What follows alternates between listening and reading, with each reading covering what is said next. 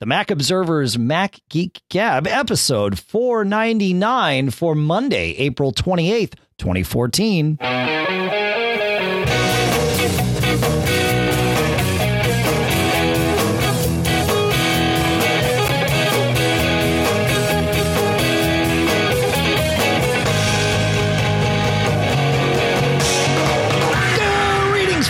And welcome to the Mac Observer's Mac Geek Gab, the show where you send in questions, tips, and cool stuff found. We answer your tips, we share your questions, and we all enjoy cool stuff found, or back that up, reverse it, mix it around, and do that instead.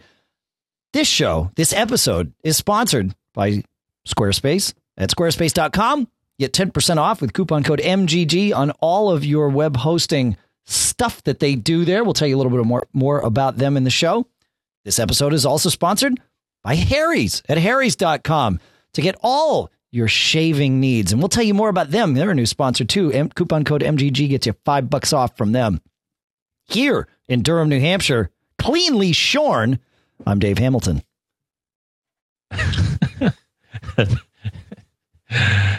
Here in Fairfield, Connecticut, uh, I think I got a, sh- little shadow, little little. I'm not totally cleanly shorn. John F. Braun. How you doing today, John F. Braun?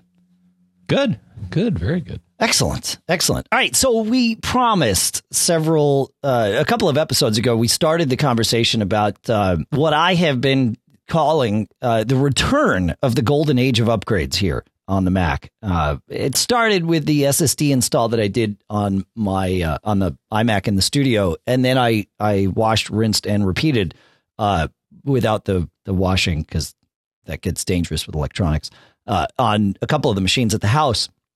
And now I've done three SSD migration slash installs in the last couple of weeks, and uh, it, it's really interesting, especially when you look at the the pricing uh, of all of this. And so we had we've had a lot of questions uh, from people coming in and and uh, and some comments from all of you. So so this is sort of our not our wrap up, but but a sort of our follow up, if you will. Uh, to the SSD thing, we'll do that for a little bit here, and then we'll we'll move on to some other topics because we have some questions of yours that uh, are unrelated to that as well. But uh, but you know, John, it it um, as I was going through this and and learning more about what's available from different vendors out there. Thus far, I have um, installed and am using SSDs from three different vendors currently: SanDisk with the X110, uh, OWC MacSales.com with the Mercury 3G or the Mercury Electra 3G, and I'll, I'll talk about why I chose that, and uh, and Crucial with their M500 series of drives.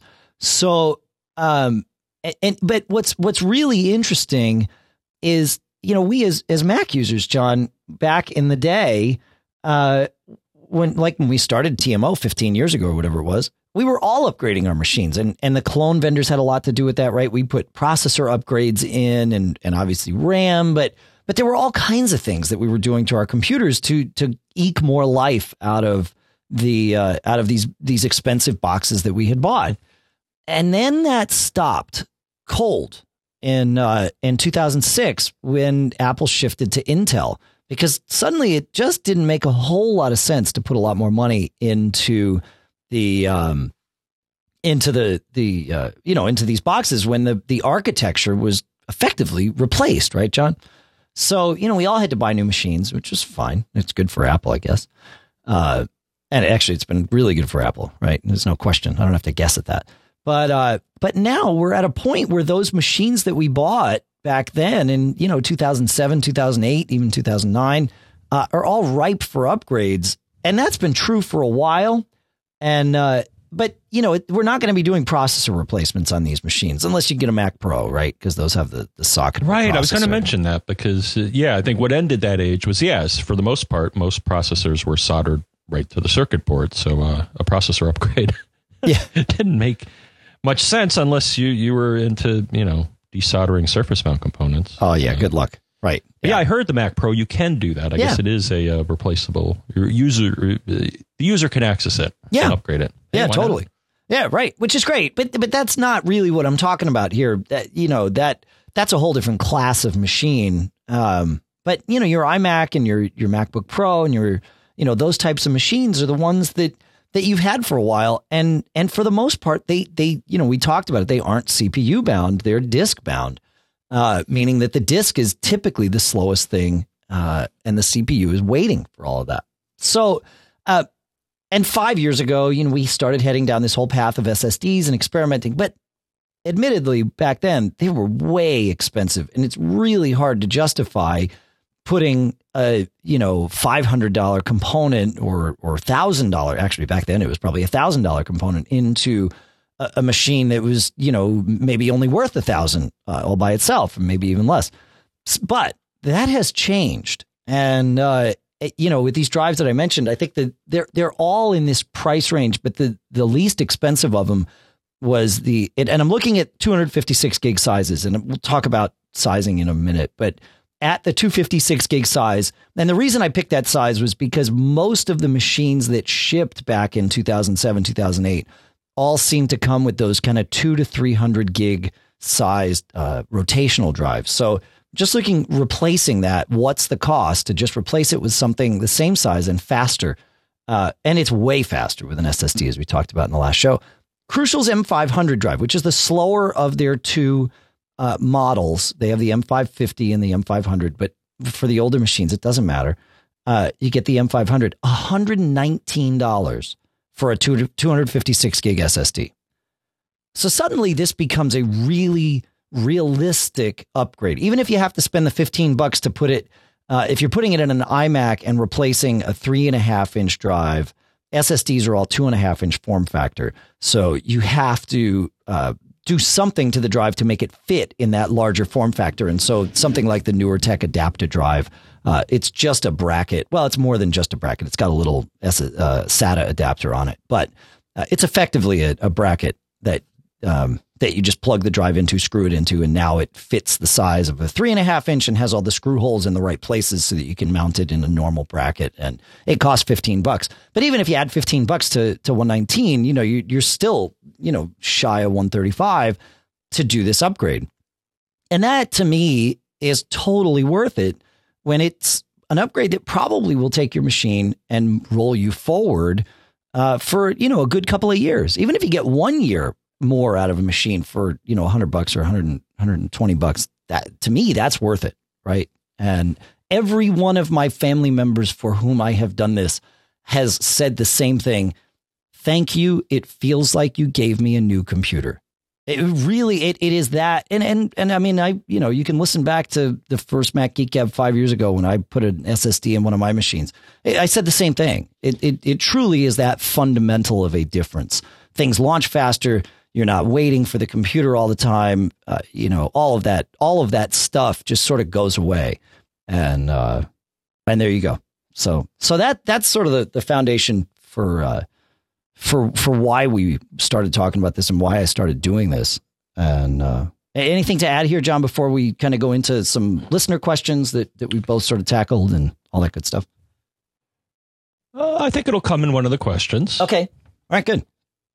I will. I mentioned sizes. Uh, I will say that because of the way most, if not all, but I'll say most uh, SSDs are made, 200 the 256 gig versions uh, are actually slower. Any, in fact, anything smaller than that 480 or 512, whatever, whatever model they're they're they're calling it, but but anything smaller than that is going to be slower than anything that size or larger. So that, that 480 size or 512 size or 500 meg size, 500 gig size, sorry, uh, is going to be faster. And it's just because of the way the chips, uh, the, the, the amount of chips on the drive and the way they're laid out, you'll get faster writes to those larger drives. But again, you know, you're talking about um, writes it maybe it's it's going to write at 400 megabytes in second instead of 500, which is a substantial difference. Um, and and again, something you you might want to consider, but it, depending on what kind of Mac you're putting it into, that might not matter at all. And certainly, it, it, it it's a it's way faster than whatever spindle drive you had in that computer that was probably topping out at you know 70 or 80 at best. Uh, and also the whole thing about the the latency just goes away. So um, so it may may or may not matter to you uh, to get the additional speed that you get when you put a, a, a larger drive in. but I did want to point that out. And some folks in the chat room, which I'll say hi to at macgeekgab.com slash stream, are asking why I didn't use this drive or that drive. And uh, the one that comes up a lot is the Samsung 840 EVO.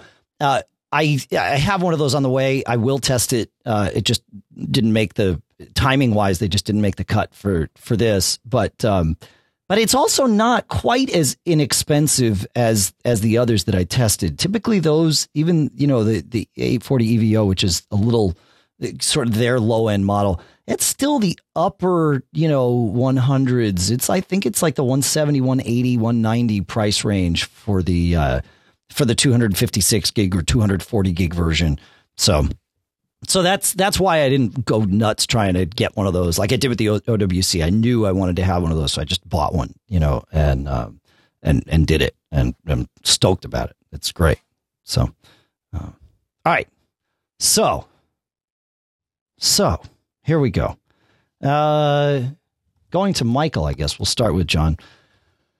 And Michael writes, a good place to start. He says, I took the plunge and bought the one terabyte SSD for my late 2008 MacBook Pro. I'm running OS 10 10.9.2 and wanted your advice. I have a clone via SuperDuper of my current 750 gig hybrid internal drive on an external USB 2 and Time Machine backups on an external 1 terabyte OWC drive attached via Firewire. After installing the SSD internally in my MacBook Pro, what should I do? Should I remove the drive from the OWC enclosure, put my current 750 in it, start up and clone back from that? Should I use Time Machine? Should I just use my external clone? Should I boot from it? Should I clone from it? What's the best way to do this? Um, I followed the same procedure for all three of the ones that I've done here. It's gone extremely smooth. Uh, there's nothing wrong with any of the methods that that that you suggested there, but um, in, in a nutshell, I think cloning is going to be way faster than trying to use Migration Assistant or Time Machine or anything like that. Unless there's a specific reason that you want to start with a fresh OS install, you don't have to. So, uh, so I what I've done is I've actually booted from the drive that was in the machine, the, the, the spindle. In fact, I do it while it's in the machine. I I, I do the SSD all over USB or, or FireWire. So I put the SSD in an external USB case and I format it. Uh, and we'll talk about formatting a little bit later, but uh, but I format it, and then uh, I've been using Carbon Copy Cloner. Now you, will know you'll know me as a SuperDuper fan, uh, and I do still use SuperDuper as my daily uh, clones from on my on my iMac in the office, largely because that's what I started with, and I trust its scheduler, and it just works. So there's no reason to change. However, Carbon Copy Cloner has a great feature in its um oh what's it called? I can't remember. Uh i'll, I'll pull it up here. Um it, it's um they have the ability to co- to copy the recovery partition john. It's in the disk center. And and you may have had carbon copy cloner for years and never even noticed that this was there but if you go and, and launch it and go uh, into the window menu and go to disk center it shows you all the disks that are mounted and you can do things with them uh, you can mess with uh, with a couple things. And one of the things is you can clone a recovery partition to this. So that's the first thing I did was was clone the recovery partition over.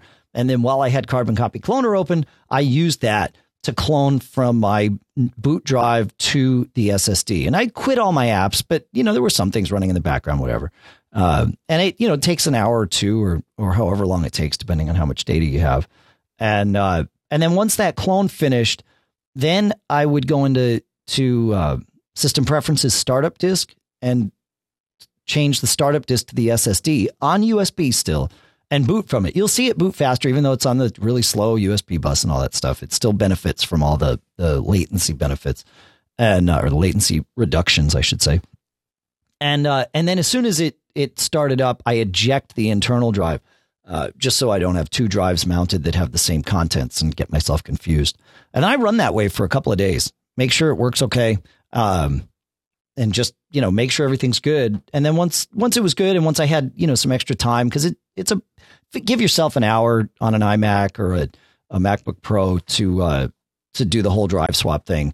And, uh, and once I had some time, a couple days later, I did the whole drive swap and put the drive in the computer and haven't looked back. So that, that's the simplest way is just clone it and go. Any thoughts on that, Mr. Braun? Yes, in that I follow uh, when I've moved from one drive to another, at least on my MacBook Pro, I followed mm-hmm. a slightly different procedure. All right. In that I have one of the, uh, uh, I believe it's the uh, Wintec. Is that it? Uh, one of the Wintec um, Express Card SSDs. Okay. And here's what I do. I do something almost identical. Um, the, the, the only thing is that to me, and maybe I shouldn't be nervous of doing this, but running Carbon Copy Cloner and copying from the drive that Carbon Copy Carbon Copy Cloner, say that three times fast. Yes, is running on gives me uh, makes me a wee bit nervous. I totally okay. I rock that. Yeah, yeah, yeah. I, I, mean, I'm used to. I, I do my daily clone. That happens from my my drive, right? And so I figured my my my my rationale was if I'm going to trust that for my daily clone, that's actually a backup then I'm going to go ahead and trust cloning from a, a booted drive sure. for for this too. And it has not failed me in any of in any of those four scenarios, the three Ds and then the the, the daily backup. So, but I get right, it. So the only yeah, thing, it makes sense. So the only thing I do different is that I will. So I have you know a small you know the the Wintec drive I think is a 48 gig, yeah, which is enough to hold a basic OS and Carbon Copy Cloner. So typically, what I've done is I would boot from that and then use Carbon Copy Cloner to copy from or to the yeah. drive inside the machine to a drive connected outside the machine. That makes sense. I, I guess that's the only difference I did because uh, I'm I'm just concerned that you know it's going to try to is that the state. You see where I'm, mm-hmm. I'm. My concern is that you may miss something by copying from the drive that you're running carbon copy cloner on. It may be infinitesimal the the yeah. chance that something will go awry, and, and you've done it enough where it's not going to be a problem. No, but it's it's a it's a valid point, and it is the reason that I quit all my apps. In fact, I'll even go to the uh, menu yes, bar and quit Dropbox and all that stuff. But you're right. right. There's still some things happening. Here's where it saves you though, because I don't think I haven't tried this because I don't want to, but I think you would quickly run if you accidentally reversed your drives. This is always my fear when I'm doing a clone, especially from a blank drive or a drive with one thing on it to a drive with all of my important stuff on it, right? Uh, my fear is that I'm going to reverse the drives in the interface and clone the blank drive onto the uh, drive with all the data, and then boom, everything is gone. I would assume that if I tried to do that booted from one of those drives, i.e., the mm-hmm. one that I don't want to lose, that SuperDuper Carbon Copy Cloner would yell at me and say, I can't do this because you're asking me to replace files that are in use. And and so to me that actually gives me a little bit of a safety net in that I mm-hmm. do, I won't screw it up. I mean, I check it four times. I like I look at the screen, I make sure it's right, I turn away, I pet the cat, then I look back at the screen and it's like, okay, yep, I, I still agree with the choice I made, you know, but that's just me. But I, I, I get it. Yeah, you need to be careful. No matter how you do this, you you you have to be careful about it. Yeah. Yeah. Yeah, and actually, we got some good. So our good friend Doc Rock uh, has some things to add. So I think he he said that he does something similar, but in the, uh, the uh, you know to what I was suggesting, in that he gets a bootable USB stick, and you know yeah. he can get a cheap eight gig USB stick. Yep. Um, and yeah, and another thing, which actually is a good tip, and I'll do this temporary as well, is uh, you know, give the drives different names. Yeah, that's like when you go to get uh, a limb amputated. You write on the on the other one, not this leg or not this. Seriously, I mean, that's what they tell patients to do. I had a family member that went through it, and it's like that's what you do because uh, you know mistakes happen. Yeah. So yeah. that's what I have to add. If yeah. if at all possible, if you if if you if you boot from a device that has its own OS and carbon copy cloner to copy from one drive to another, and you have enough ports to, to be able to do that. that, that right. That's that's all I have to add. No, I like it. I like it. Good. All right. Well, we're we're getting there. Um, so Jeff writes. Jeff says, I have a late 2011 i7 MacBook Pro laptop, and I replaced my originally shipped uh, 120 gigabyte rotate uh, SSD, which he got with it, with an aftermarket Samsung 840 Pro SSD 256. OS 10, at least as of 10.9.2, does not enable TRIM, T-R-I-M, support for third-party non-Apple SSD drives. There are multiple utilities such as Trim Enabler or Chameleon SSD Optimizer that will enable trim support on third-party drives, and it works like a champ. My issue is that whenever I upgrade to a newer version of OS 10, trim support reverts to being off again. Is there any way via an Apple script or some other mechanism to create an alert should trim support become disabled? So, John, I'm going to hand this to you in a second because you you learned some great stuff answering this question. But the simple answer is to use Trim Enabler. Uh, so, what Trim is, I'm going to I'm going to give you the answer. Then we're going to talk about what Trim is. The, the the simple answer is launch Trim Enabler. You can either use it in free mode, which gives you trim and basically nothing else except this one other feature I'm going to tell you about, or you can pay 10 bucks and get all kinds of different things where you can adjust uh, all sorts of other parameters. But even in free mode, it allows you to enable trim. Uh, and then it uh, also has a setting that you can say, alert me at startup if trim has been disabled. So uh, check that box and then you're good to go. Now, I'm going to explain to them quickly what trim is, John, and then I'm going to let you explain how you solve this problem because it's cool uh, and geeky. With an SSD, with a regular drive, a rotational hard drive, uh, we talked about file systems. We talked about hard links and all that stuff last week. So I'm not going to go too deep into it. But when you delete a file, it doesn't actually delete the file from the drive. It just wipes out its reference in the index on the drive. And then the drive knows that this space on the drive is free to be written to uh, whenever we wish. But that space still has whatever data was in it previously. It doesn't go and erase it. On a rotational drive, that's no problem. When it's time to write to it, it just writes to it. Uh, no problem. With an SSD, you have to erase first and then write. So as the drive gets full and you erase things, it takes longer to do writes to the drive because you have to uh, do it. It's a two step operation. You have to delete the data and then you can go right to it. What Trim does, T R I M, uh, it's an acronym for something off the top of my head. I don't remember. But uh, but what Trim does is it's a way for the operating system to tell the disk, hey, we're a little bit idle right now. Why don't you go and do some of that wiping of the data so that when we have to go and write to the drive, you've got some stuff that's free.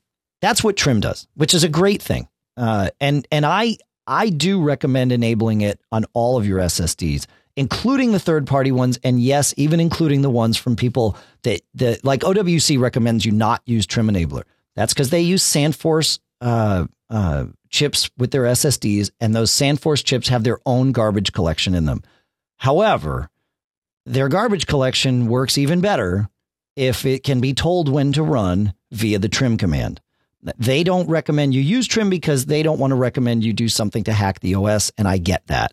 But that same drive installed in a Windows machine will run trim, and OWC recommends that you do that. So there you go.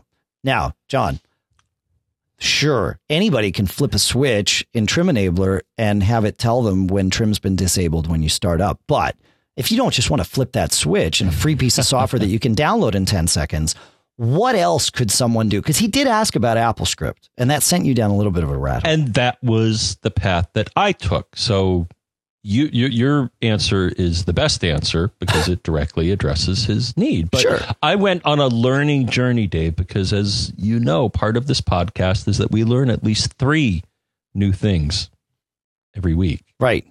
And so this may be one or two of them. So the first thing that I did, so number one, so, so the question was about AppleScript. Could you use AppleScript to determine if trim is enabled or not? And the answer is yes, you can. Now, also with coding, it rarely makes sense for you, for one like me, to try and find, to start writing original code. Plus, you know, that, that, that can take a while. Right. So I whipped out the Google foo, and sure enough, someone had uh, on, on a site called MacScripter.net had an article that revolved around the topic of how do I use AppleScript to retrieve system information. And on the Mac, graphically, as most people know, uh, but if you don't, there's something called System Profiler. That right now, if you have an SSD and you fire up System Profiler, uh, one of in in one of the sections, it will tell you, oh, trim is either on or off for this SSD. Sure. And so they give a, a sample program. That's what I'm going to link to. I'm not going to read through every piece of code here, but a, there's an important part of it, Dave. So one thing you could do is through AppleScript via what we're going to call a shell script. Okay. Yeah. And I don't want to get too complex here, but basically there is a line in the code that I found that will run System Profiler from the terminal. So to me, that was part of the learning journey here. I had not done this in a while. Sure. So the thing is, if you go to the terminal and you type system underscore profiler, you will get the same output that you see in the GUI version uh, because that's what it's really doing. As far as I can tell, the text is identical. But the thing is, um, if you just type system underscore profiler, you're going to see everything. And you ah. don't want everything because right. the data that you want is in a specific part of the system profiler report. And sure. the specific part is the SATA um, serial ATA uh, listing. Now, how can you tell what subset or what data types or, or data subtypes or whatever? What, what, how can you tell what all the data types are that System Profiler can tell you about? And I'm going to tell you how you can get it to tell you. you type system underscore profiler space dash list data types. And then it's going to spit out a big, huge list of all the different data types that it, you can say, okay, just give me this. Oh, and in this cool. case, and so in this case, the piece of data that he wants, what you would do uh, is modify the code that I found and say system underscore profiler space SP serial ATA data type. Data type. And what that's going to do, that's just going to give you that piece of data. And within it, then what you would do, and you would can't give you a programming course right now, but basically what you do is you would search for the line that says trim support. And it's going to say either yes or no, I believe. Cool. So that's one way to go about it. So, so, um, you know, if, if you want to use AppleScript to do this, you certainly can. You can also use Automator. So I learned this as well, Dave. So if you go to Automator, fortunately, Automator does something very similar. Right. Is that in the library of things that Automator can do, one thing you can say is, well, run System Profiler and show me the output. But it also within that box, or you know, the, once you drag the box over in Automator, yep. it will say, "Oh, by the way, would you like to limit the output to a certain subset of the data?" And very similar to the Apple script. So what you would do is take that Automator action and just click on the Serial ATA checkbox. Uh. And the same thing's going to happen. The output is just going to be the report of the serial ATA devices, and you want to search, you know, using however you write your code, search for text. You want to look for the line that says trim support. Sure. And at that point, you know, put up a dialogue if it's one value, or just you know, march merrily along if it's another value. So that's how you could do do it programmatically. But it reminded me that there's a lot of things, Dave, that we've you know told people in the past that you can see a lot of you can do a lot of things from the terminal, and OS 10 for a lot of things gives you a nicer way of doing that. But if you want to get down and dirty and get in the terminal and run System Profiler, you can certainly do it. Yeah, you did. That's very cool. I had no idea that that was there. There's a lot of like like you said. There's a lot of stuff that uh, exists in the terminal. Uh, I'm going to take a break from the terminal here, though, and I want to talk about our first sponsor of this show, which is Squarespace at squarespace.com slash MGG. Squarespace is, they're more than just a web hosting company. They're an all in one platform, web based platform that frankly makes it really easy and really fast to create your own website uh, and, and then, and then put it out there. It, it's just how it works. And your website can be as simple as a private little blog that you use to share uh, some pictures with you know your your friends and family. It can be an online store, and they have hooks for all kinds of um, uh, you know to, to take payments. You can take credit cards without getting a merchant account. In fact, I, I, I would say that anyone listening to this show from the moment you visit squarespace.com slash mgg you literally could have a store up with one item in it. Uh, it might take you longer to populate more items of course but you could have a store up with one item in it within an hour. Uh, i guarantee it. It's just how it, it's so simple and literally taking credit cards an hour from right now if you started. So it's that simple and they really they've thought about all the things that people who want to set up websites are going to need and they just do it and the cool part is you just start creating and you you can just start manipulating things in your web browser. You can move the you start with their beautiful templates and their templates are great because they give you a, a, a interface that works on your Mac uh, and anyone's Mac and anyone's Windows machine, but also their templates are all built to scale to mobile. And so you don't have to do anything extra. It just works with an iPhone when somebody visits your website and or your web store, whatever it is that you do. And uh, and then you just start creating and you can move things around. And if you have your own pictures that you want to put in, they've got some beautiful artwork in their templates, but that doesn't always make sense uh, for whatever you're going to do. So you drag your own artwork and literally dragging it from the Finder into your web browser, right into Safari, and there it is on the web page. So check it out. It's squarespace.com slash MGG. They got all this drag and drop stuff, all the, the designs, to, totally super easy. And they've got 24 7 support. You can do live chat or email if you like, but the chat's great because they can kind of walk you through and while you're there in your web browser. And, uh, and it, the, support people are, are fantastic. They totally get that, you know, they need to have smart, intelligent, and well educated uh, on the product support people, and they do that. Uh, plans start at eight bucks a month, uh, and if you sign up for a year, that includes a free domain name. Uh, the, you know, all soup to nuts, right there. There you go. Uh, and if you use the coupon code MGG, you save 10% on your first purchase. So if you sign up for a year, you're saving 10% for a whole year and you get the free domain name. So check it all out. Squarespace.com com slash mgg.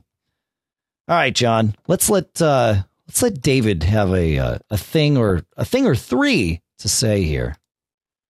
Hey, David, John. Um, my name is David. I'm a listener, long time listener. I just finished listening to episode 497 where you were talking about I/O bound and SSD upgrades. I recently upgraded my Mac Pro 2009 to an SSD really enjoyed the speeds, but I was noticing I was only getting 270 megabytes per second write time, and I was hitting the limit of the SATA 2 bus. So I searched the internet and I found an amazing PCI Express card that allowed me to attach the SSD directly to it, and uh, no longer was I um, I/O bound to SATA 2 at 3 gigabits per second.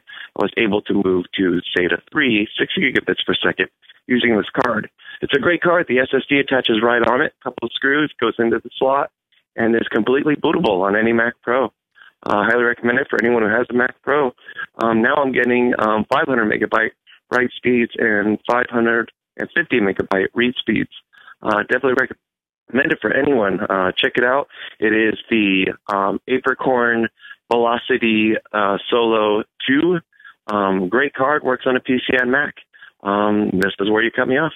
490. Oh, and cut you off we shall and maybe next time I won't drag the uh, the audio scrubber around. So, yeah, we'll put a link to that in the show notes. Awesome, that's great. Yeah, the um, the newer Macs uh, uh newer Macs support SATA three and and will go six gigabits a second, but uh, but it it uh, with the older ones in your Mac Pro, of course, you have the ability to uh, uh, um, to upgrade, which upgrade the bus, which is awesome, or upgrade add a bus, I should say. You know, Dave, I got to say that surprises me because the speed that he mentioned, so he was mentioning he was maxing out at about what, 200 or 100, 100 something megabytes per second? He was getting 250 megabytes a second on his on his SATA 2 bus, which is about what I get here on oh. on this iMac. Yeah. Okay. Because in theory, you should get a bit more. Now you may be asking yourself, how can I do this translation from gigabits per second to megabytes per second? And I'm going to give you a quick tip quickest way for me to do this, Dave, is that this is a feature of our pal Google, who is not evil. but what you can do, and right now you can do this, the quickest way to do this, Dave, is in Safari. So, say for example, I know that SATA 2 is three gigabits per second. Well, yep. what I could do, and now you got to be careful with your typing, if you type three space capital G, then small BPS, which is gigabits per second. Yep. Space equals space question mark space capital M capital B for byte PS, it'll tell you that 3 gigabits per second is 384 megabytes per second. Yeah, I, I think there's some there's some overhead. Feature. Oh, absolutely. Yeah, yeah. The, the, yeah so I, I, guess I'm not totally surprised, but I just wanted to throw that out there to do a quick conversion. Yeah. Uh, Google through the Safari address, you know, right right, right on the top there. Right in the search bar in the address bar. Yeah, yeah, yeah. Cool. All right. Uh, Sean writes, he says, I'm looking to replace both SATA drives in this Mac Mini that I have with two 500 gig SSDs. I've already maxed out the RAM with a t- with two 8 gig RAM cards. I actually did this right after I purchased it, but now as the years have go on, gone on, the Mac is appearing that it's getting slower and slower. This is probably not actually happening, but it certainly looks like it is. Um, can I do this with ease? These units, as with most Macs, are not made so that the user can easily dive in and upgrade the existing hardware. As far as you guys know, can I do this with relative ease and relative risk? Um, yeah, y- y- yes. And there's always some risk when you're opening up a computer.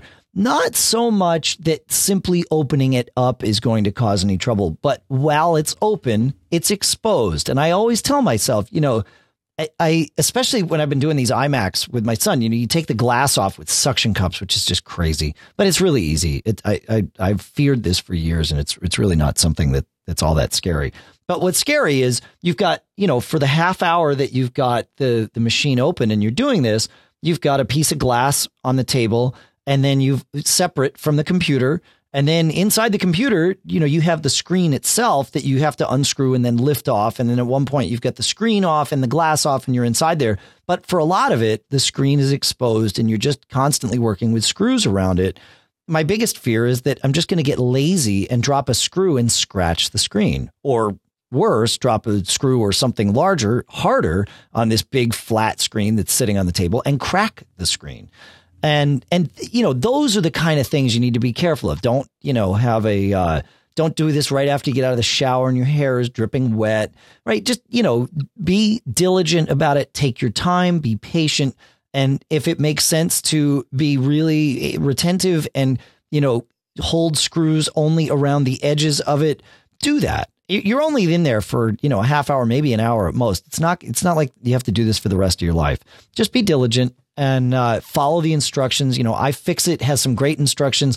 iFixit has some videos. OWC also has videos.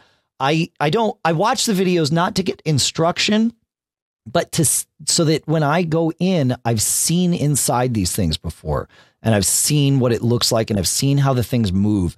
That knowledge, you know, you learn a lot by osmosis just watching the videos. They're usually about you know five to ten minutes long and uh, and those videos can be really helpful. Then I print out the instructions from uh, from iFixit and and and just follow along there. But um, but yeah, it's you know you just just take your time, right, John?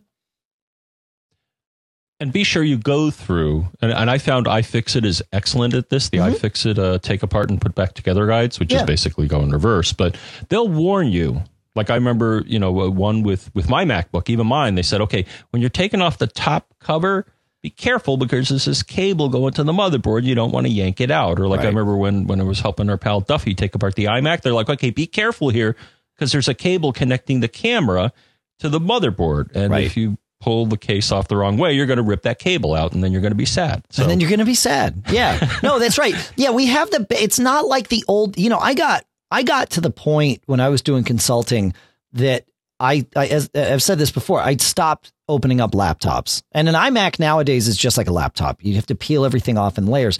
And and now as I as I think about it, as we're doing, I mean, as I think about it right now, the the the reason I stopped doing that wasn't because this is difficult. Was it was because every laptop was different and you never it was the unknown. You know you start you're like okay well here's some screws so i guess we unscrew those and then we shake it a little bit and oh look the case is starting to crack open so let's pry it here. Invariably you're going to break something because you don't know what it looks like inside.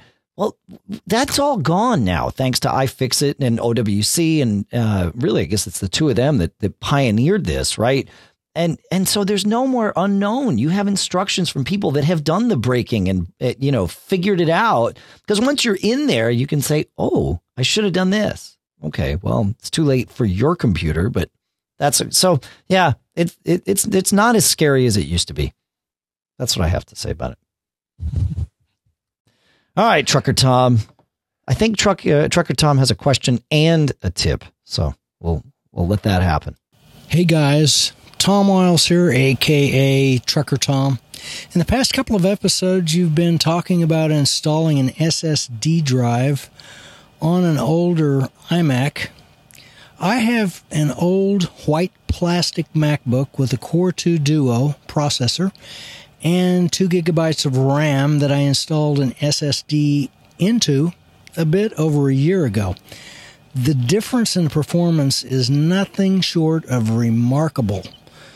The machine now boots up completely within 30 seconds or less and performing tasks that used to cause the machine to dig deep into the virtual RAM swap file and it would often trigger the uh, spinning beach ball of death. Uh, now those tasks move at the speed of RAM. Uh, the machine is uh, so much faster, I don't think I need to upgrade it. I also have a Mac Mini that I put an SSD into uh, that I use as a desktop machine with similar results. I have yet another Mac Mini that I use as an HD DVR with an EyeTV, the USB EyeTV stick, that I'm planning on uh, updating to an SSD at some point in the near future.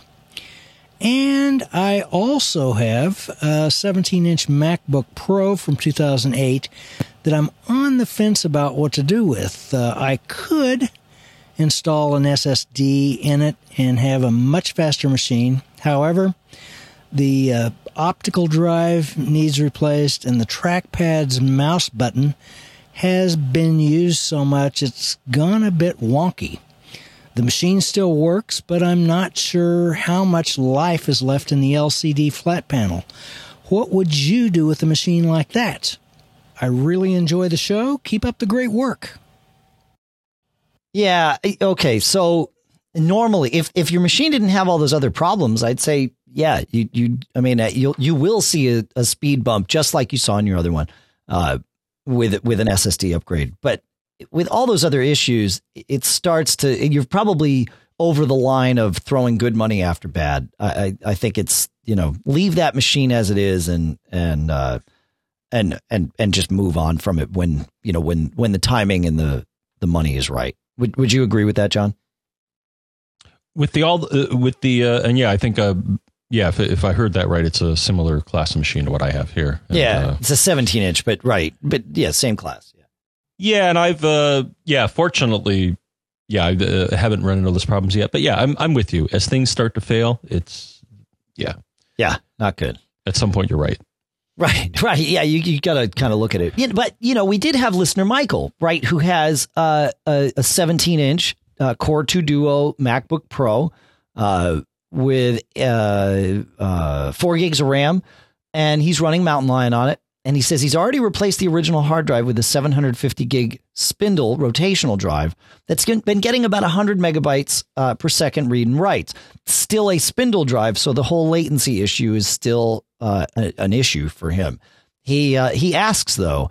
He says even if the throughput doesn't improve dramatically, do you think the improved seek times would make a worthwhile improvement in performance of the machine to update to an SSD? John. And I'm going to give an answer that's going to get you shaking your fist at me, Dave. no. All right. I, I will prepare no, my fist. it's open to discussion here. So, um, so basically, uh, my thought on this, Dave, is, is, so you have SATA 1, similar to my MacBook Pro, though I understand it could do SATA 2, but for whatever reason they made it SATA 1. Right. So in theory, using the trick I mentioned before, you're going to get a maximum throughput of 192 megabytes per second. Realistically, it's going to be about 150. Yeah, right, yeah. right. Ma- yeah, in max, theory, right.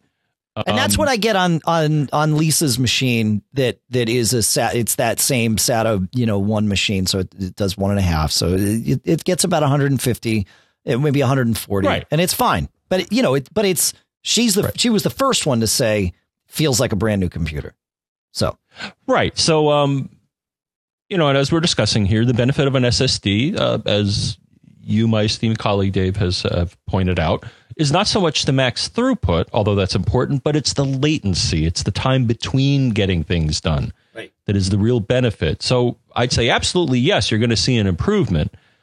Uh, the only thing I'd say is just keep in mind that when you look at the drive and the specs on it, don't waste your money on something that you know is going to get two, three, four, five hundred megabytes per second if you don't have to, because you're never going to realize it, right?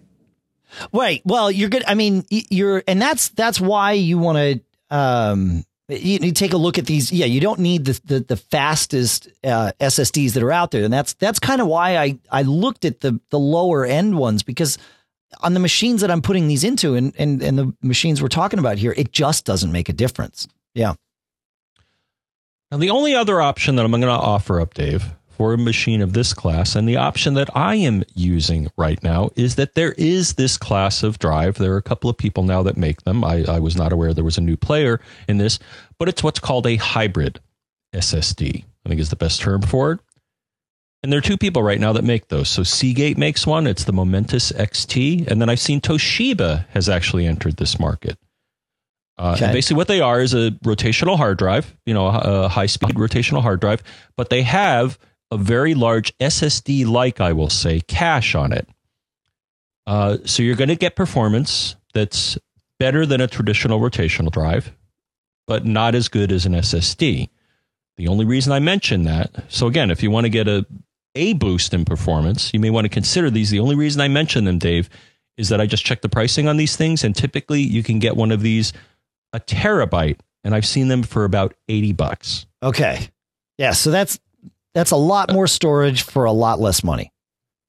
Right, you're you're not going to see uh, again. You're not going to see the same performance impact as an SSD, but if you want a lot of space and you still want to get a little bump, then then I would suggest that you explore those as well, just because of the pricing. Yeah. So my my question is, does it really make a difference in terms of that that latency, right? The, in terms of like boot times and all of that. When you move to this this Momentus drive, was there? I mean, did it double for you? I mean, for with an SSD, it it really I would, is. I would say perhaps, yeah, I would say perhaps double uh, okay. again because it's a rotational drive. Yeah. So and you know, so it has this cache, and when it gets a hit on this cache, you oh, get sure. the benefit of an SSD, but you're not always going to get a hit into what's in the cache right. because it's not the same size.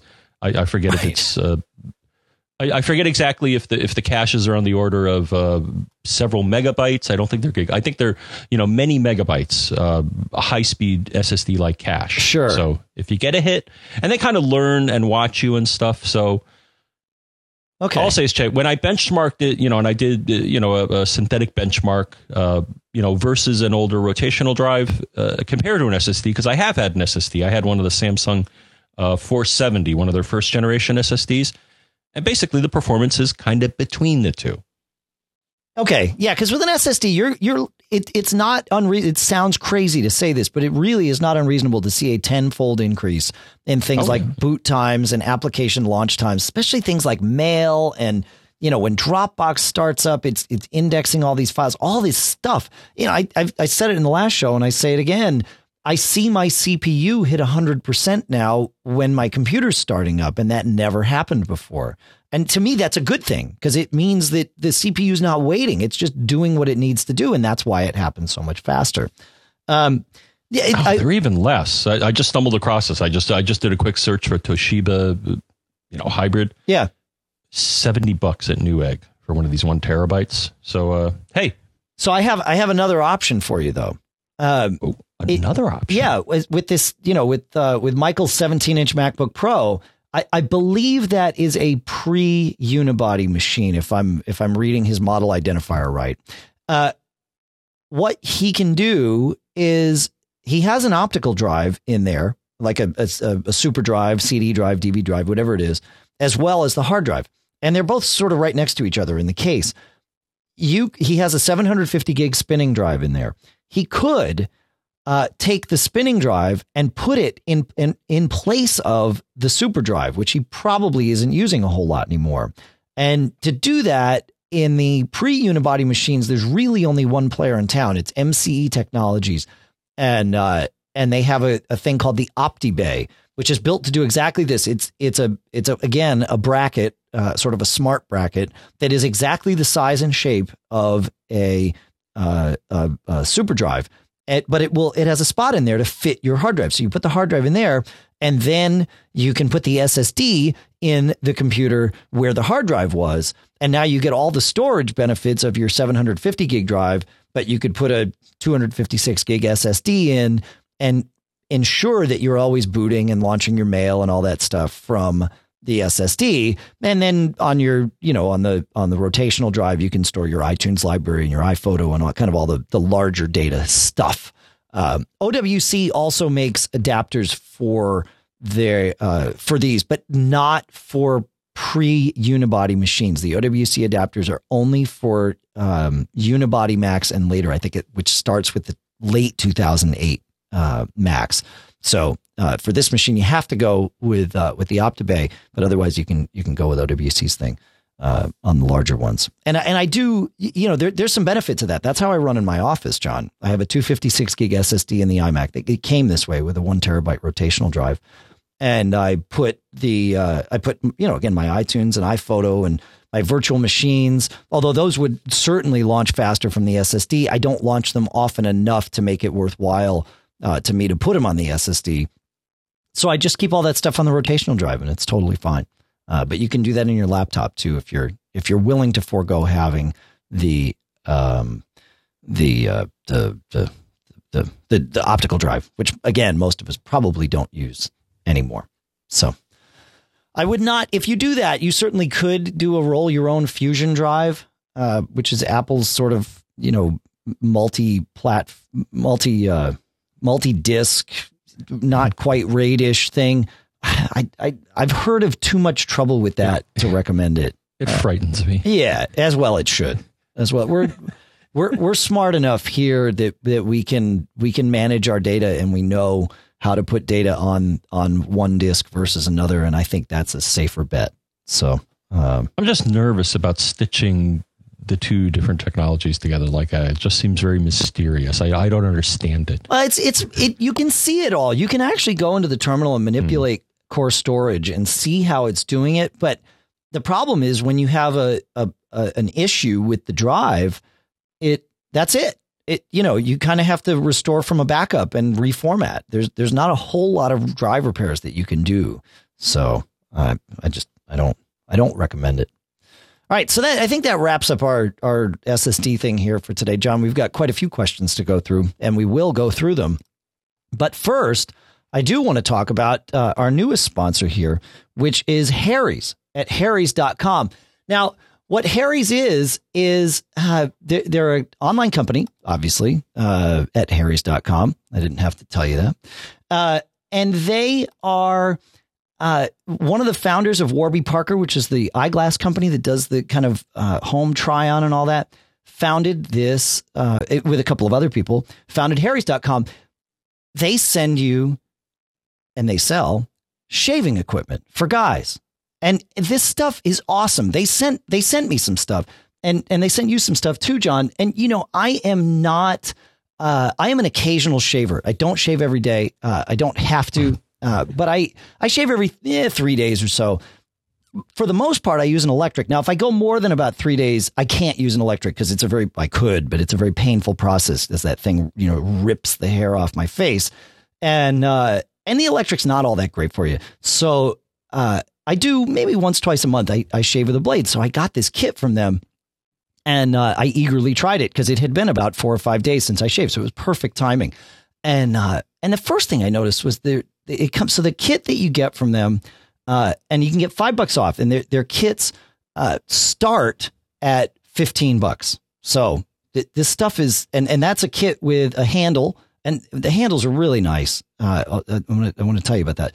The handle, three blades, and a tube of shaving cream. So fifteen bucks. There you go. Right, that shipped to your door, uh, and you can get a coupon with MGG, five bucks off. So once you get this, uh, one of the blades is already on the handle, so it makes it easy. But their shaving cream is, it's really like, it felt silky to me, John. It didn't get over lathery, but it, uh, it was good, right? It was, it was, I shaving- was shocked in that it was cold. It made me feel, uh, versus normal uh-huh. shaving cream that I use out of a can. Yeah. I was like, this is cool. And that it was physically, huh? No, it's some good stuff. I, I, yeah. I don't think I've ever used you know cream out of a tube before, but uh, sure. I think it adds it definitely adds to the uh, the the experience. Yeah, and it it made it way easier than having all this lather all over the place. So um and and then the handle they clearly spent some time engineering this thing. A lot of times I'm using just a crappy razor that I you, know because I don't shave with a blade often enough to have it in my uh, routine that I buy new blades. I'm always either using some old blade that I really shouldn't be using or some crappy blade that I just picked up for like, you know, five cents at the pharmacy or something. Or even worse, the crappy blade that I picked up six months ago for five cents at the pharmacy that I'm now using. Right. So bad stuff. And I'm always like nicking myself because I don't do this often enough. And these, you know, the, the blades, those crappy blades are crappy. That's how it is. So this blade uh, and the handle was really nice. I never, I, I never felt like I had to contort myself to get the right angle on anything. The, the, the blades kind of bent and flexed and the handle flexed just as I, I wanted it to. And they use five blades in their, uh, in their thing, which was, which is amazing. I don't know that I've ever used five blades, John, but it, it works. And my skin was like like smooth. My wife immediately noticed. She's like, "Oh, you're going to need to shave with this thing all the time," mm-hmm. and uh, and it's actually a nice experience. So, uh, and and what's cool is, and you don't have to. I want to make it clear that you don't have to sign up for a subscription, but you can sign up for a subscription with them. But they they they understand. They know that even if you shave every day, you probably don't need six new blades every month right? That that's that's a little obsessive when the when the stuff is high quality like this. So they have plans for shipping to you every 2 months if you shave all the time, every 4 months or even every 6 months. And if that's not right for you, you can build your own plan where you just decide what the schedule is. Or you don't have to build a schedule. You can just go online and order refills from them anytime you want.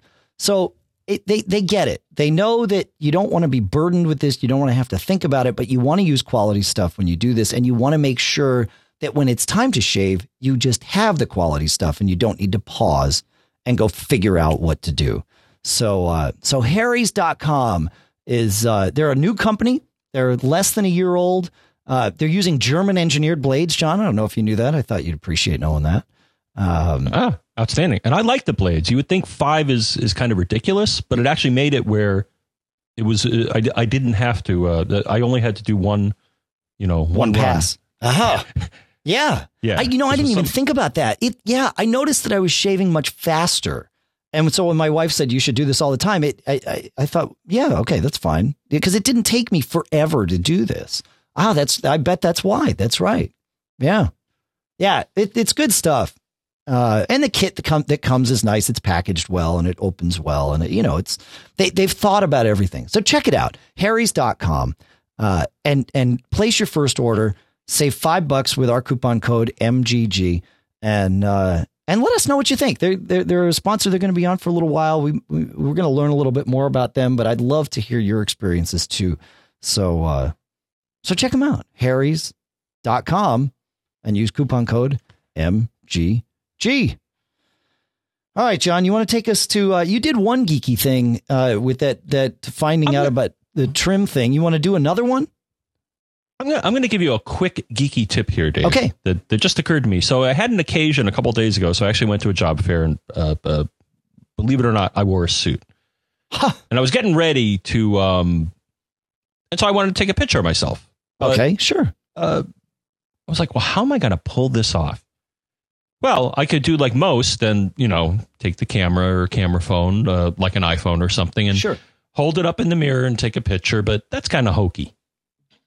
And it's just not very good composition. So I'm like, you know, is there any way for me to do a remote shutter with the tools that I have available to me, Dave? In that I could put the phone somewhere and then take a picture of my, myself? Yeah. Well, yeah. Well, on older cameras, as you probably know, the way you did that is you had this contraption that you screwed into the camera, and you'd push a little button and uh, you know kind of hide it, and then you would people wouldn't see it. And I guess you call it a remote shutter. Well, how can you do that with an iPhone, Dave?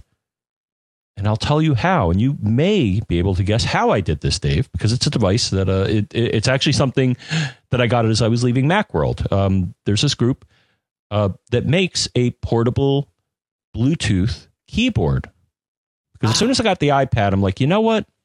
I'm going to need a keyboard if I want to do any heavy duty typing on this thing. I'm not, uh, you know, the touch keyboard to me is just kind of frustrating. And these guys make a really nice keyboard, mytypekeyboard.com. And so I poked around online and somebody suggested, hey, you know what?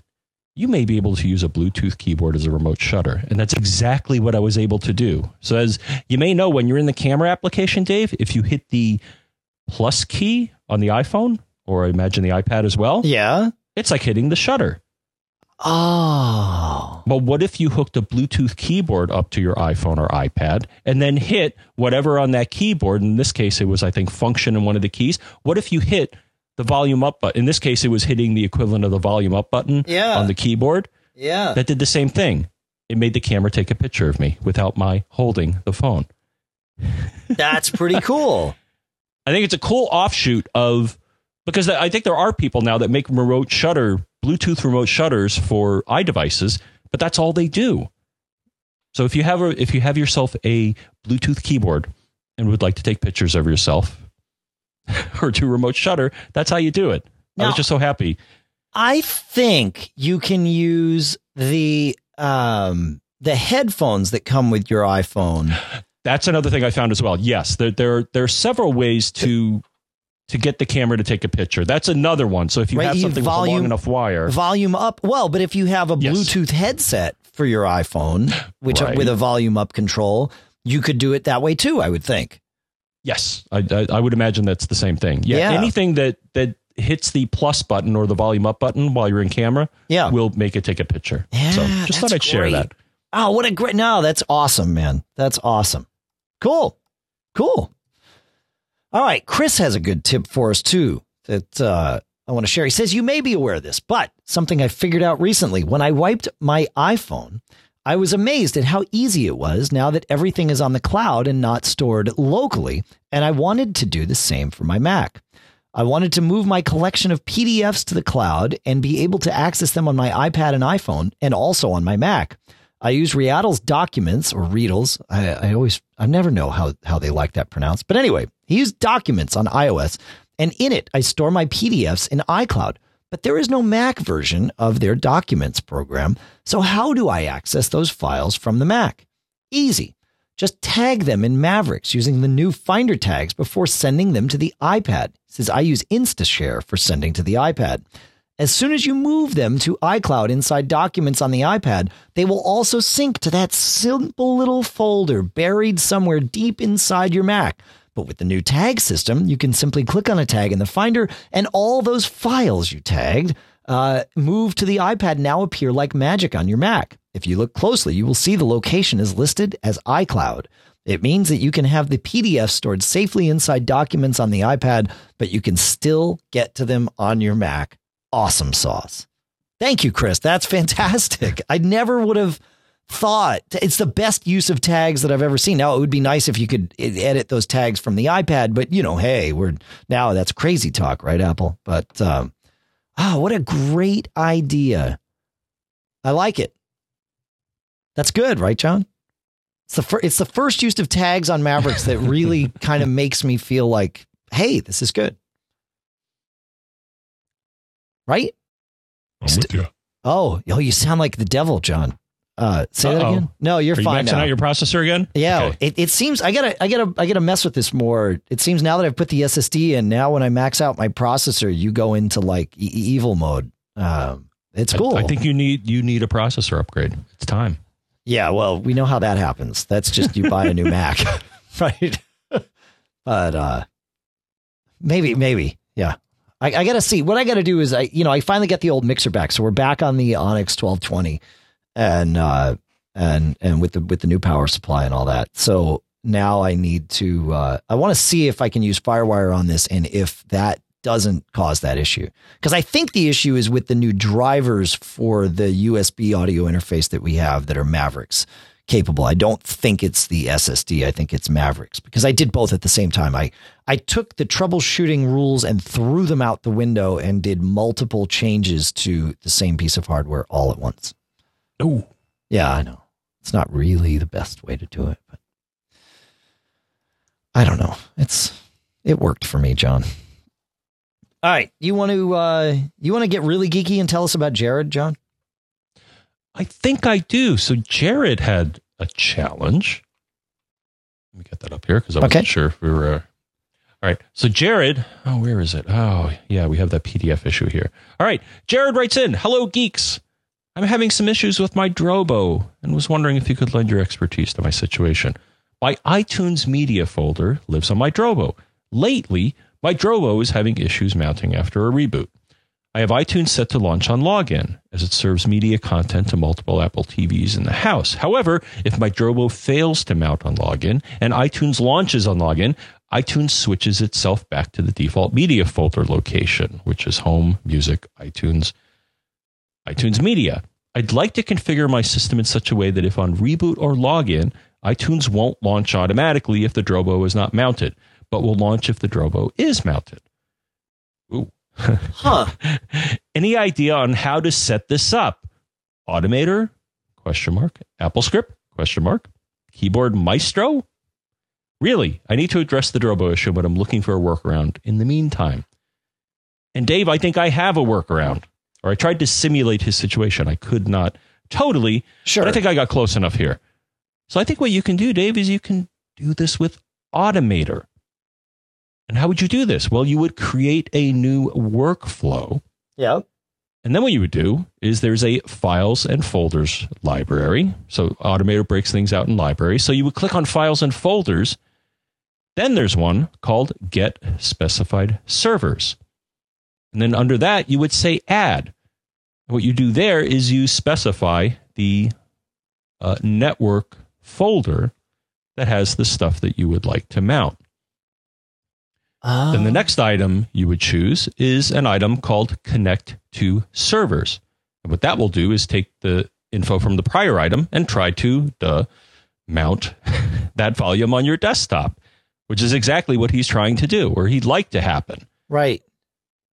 And then the final part of the workflow is that you would then go to the utilities library and then you would choose launch application. And the way that Automator works, or at least as far as I could tell in this case, is that if one step fails, it's not going to execute the next step.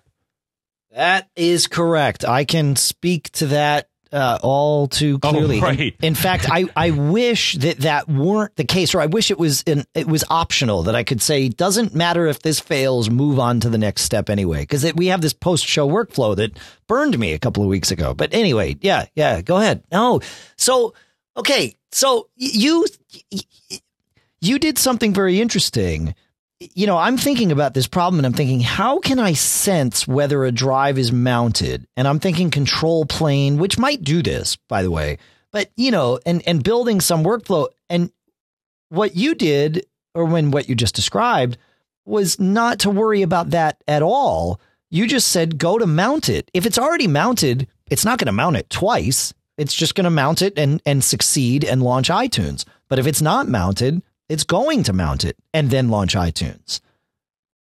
That's brilliant. for some reason it, it fails, then it's it's Right. going to bail. Well, I uh, the the way I simulated that is I I basically tried to uh, I ins- uh, I substituted a volume that did not exist to Sure. make the action fail, and so I'm assuming that the same thing would happen if it tries to mount something and it doesn't happen within a reasonable amount of time. Yeah, I wonder if there's any error trapping in Automator, so you could have it like send you a text message or you know an email or whatever. It, you know, if if if there was some way of saying, did the previous step, what happened there? Is there error trapping? And there might very well be uh, in Automator. I mean, it's it's written by really smart people, so Yeah, and I think we Yeah. had something similar. We had something come into our inbox, I think, from our, our good friend Mark, who is uh, hanging in the chat room there. okay. that Automator is a really good tool for for a sequence of events that include mounting a volume and then doing something useful. In that, if it doesn't happen, then Right. Right. Oh, that's smart, man. I like that. I'm glad we did that one. That's good. yeah, I'm getting more into Automator and uh, AppleScript. They're uh, the the yeah, there there there are enough workflows out there where if you want to do something with either one of them, I think you can find something that, that that'll at least get you started. But I, I continue to be well. I don't know. Automator doesn't have as rich a set of things as AppleScript, but I think it has enough to get a lot of useful work done. Yeah. Yeah, very cool. And of course, you can mix and match the the two, right? You can run a, a an Apple script from Automator, or you can run shell Oh. scripts from Automator too, right? So, yeah, huh? Cool. All right, one last one, John, before we uh, before we say goodbye to the four hundreds. Uh, I know it's crazy, crazy. Craig writes, I recently purchased a Toshiba Canvio Connect one terabyte portable hard drive for my dad's iMac, mid 2007, running 1092. I had him purchase Carbon Copy Cloner to make a bootable backup for his hard drive. Um, he says he formatted the drive for Mac OS Journaled and followed the backup procedure to back up his hard drive using Carbon Copy Cloner. Everything works fine except that the Toshiba does not show up as a startup disk option to boot from. We ran disk utility, checked the info on the drive, and everything says that it should be bootable, yet does not show up. Is this because it is being powered by the USB port and not self powered? I'm hoping that if his hard drive fails, the computer will still recognize the Toshiba drive and boot from that. Well, you can you can test that. You can boot up with the option key down, and uh, and it should go into a disk picker mode. And so that would be one thing to test to see if that Toshiba drive shows up there uh, and and lets you boot from it. I'm guessing that it might not though. My guess, and I could be wrong about this because we're guessing from afar, but my guess is that this drive was originally formatted for Windows. And when you or your dad went in and reformatted the drive, you you erased the Windows partition from the drive and and put a Mac partition on. You reformatted the drive in a different format. Uh, that's one part of what it takes to boot. The other part is that your drive needs to be formatted using a partition or needs to be partitioned using a partition scheme that the Mac will accept a, as a bootable device. And uh, there are there are several, but the Mac will accept two types to boot from. And unfortunately, to change the partition scheme re- means removing all the partitions from the drive, i.e., losing all the data that's on there. Hopefully, because it's a clone, that's not a huge deal here. But it is something for all of us to think about when we, uh, you know, buy these these third party external drives. If they come Windows formatted, that should be a kind of a warning sign that hey, the partition type is wrong too. Uh, so what you do is you go into disk utility and go to partitions, you know, highlight the drive. Don't highlight the the the disk that you formatted, but highlight the drive. It should be kind of one step up from that in the hierarchy on the left. Uh, go to partitions and then click the options dot dot dot button uh, at the bottom. You may need to authenticate with the the little lock first uh, and type in your password. Once you do that, uh, you will see three options. One, the first is GUID partition table, the second is Apple partition map, and the last is master boot record. It's probably set to master boot record because that's what would happen uh, for a Windows machine. And that's the one type in this list that the Mac won't boot from. So change it to GUID because that's what's right for Intel Macs. So pretty much anything that, that's still in service today. Uh, although Apple Partition Map is right for PowerPC based Macs. Uh, change it to GUID, hit OK. It'll tell you you're going to erase all your partitions. That's fine.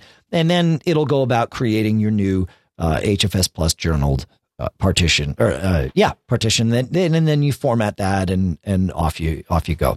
Uh, that should solve that problem. I have successfully booted Macs from usb powered drives. That's not the issue.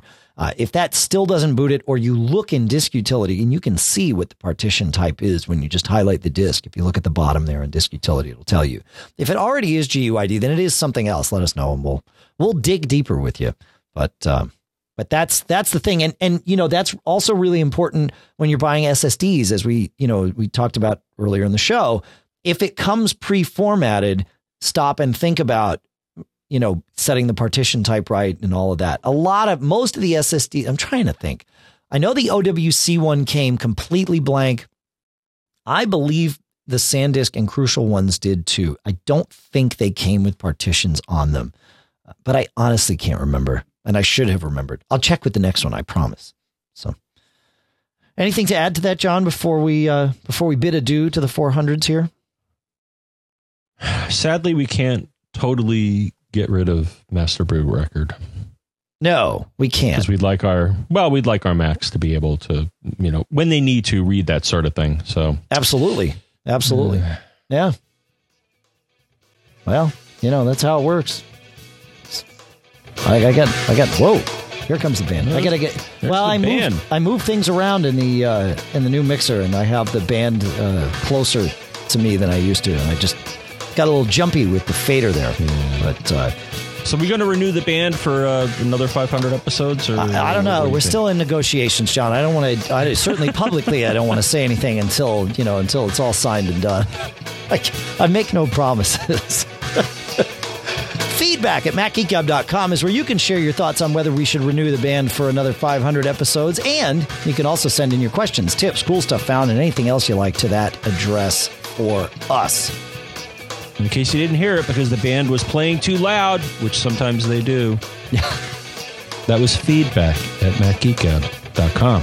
I think you said feedback at macgeekgab.com. You can also um, you can also send an email if you're a premium member to premium at macgeekgab.com. That's not something we had in place 500 episodes ago, but it is something we have in place now.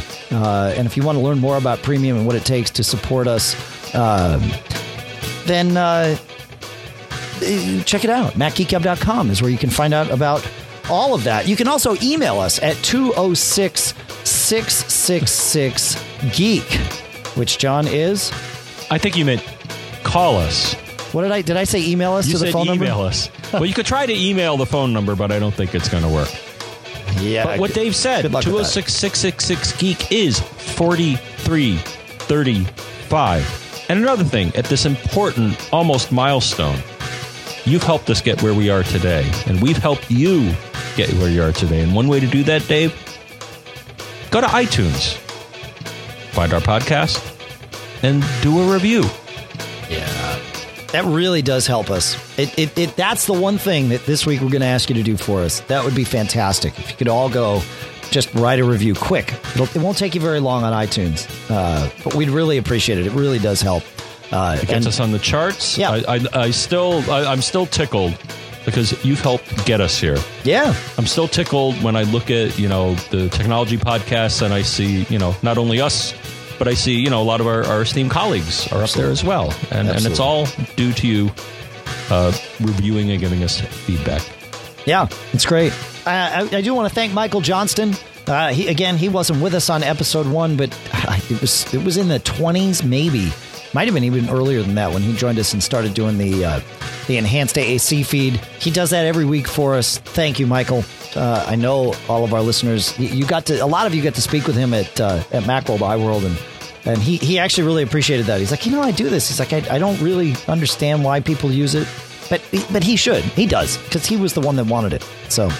Uh, it's that was awesome. the challenge. Yeah, that was it. so, uh, thank you, Michael. He also hosts the We Have Communicators podcast as well as getappler.com. Check them both out. CacheFly, C A C H E F L Y.com. If it weren't for them, we wouldn't have the bandwidth to get the show from us to you, no matter where you are in the world.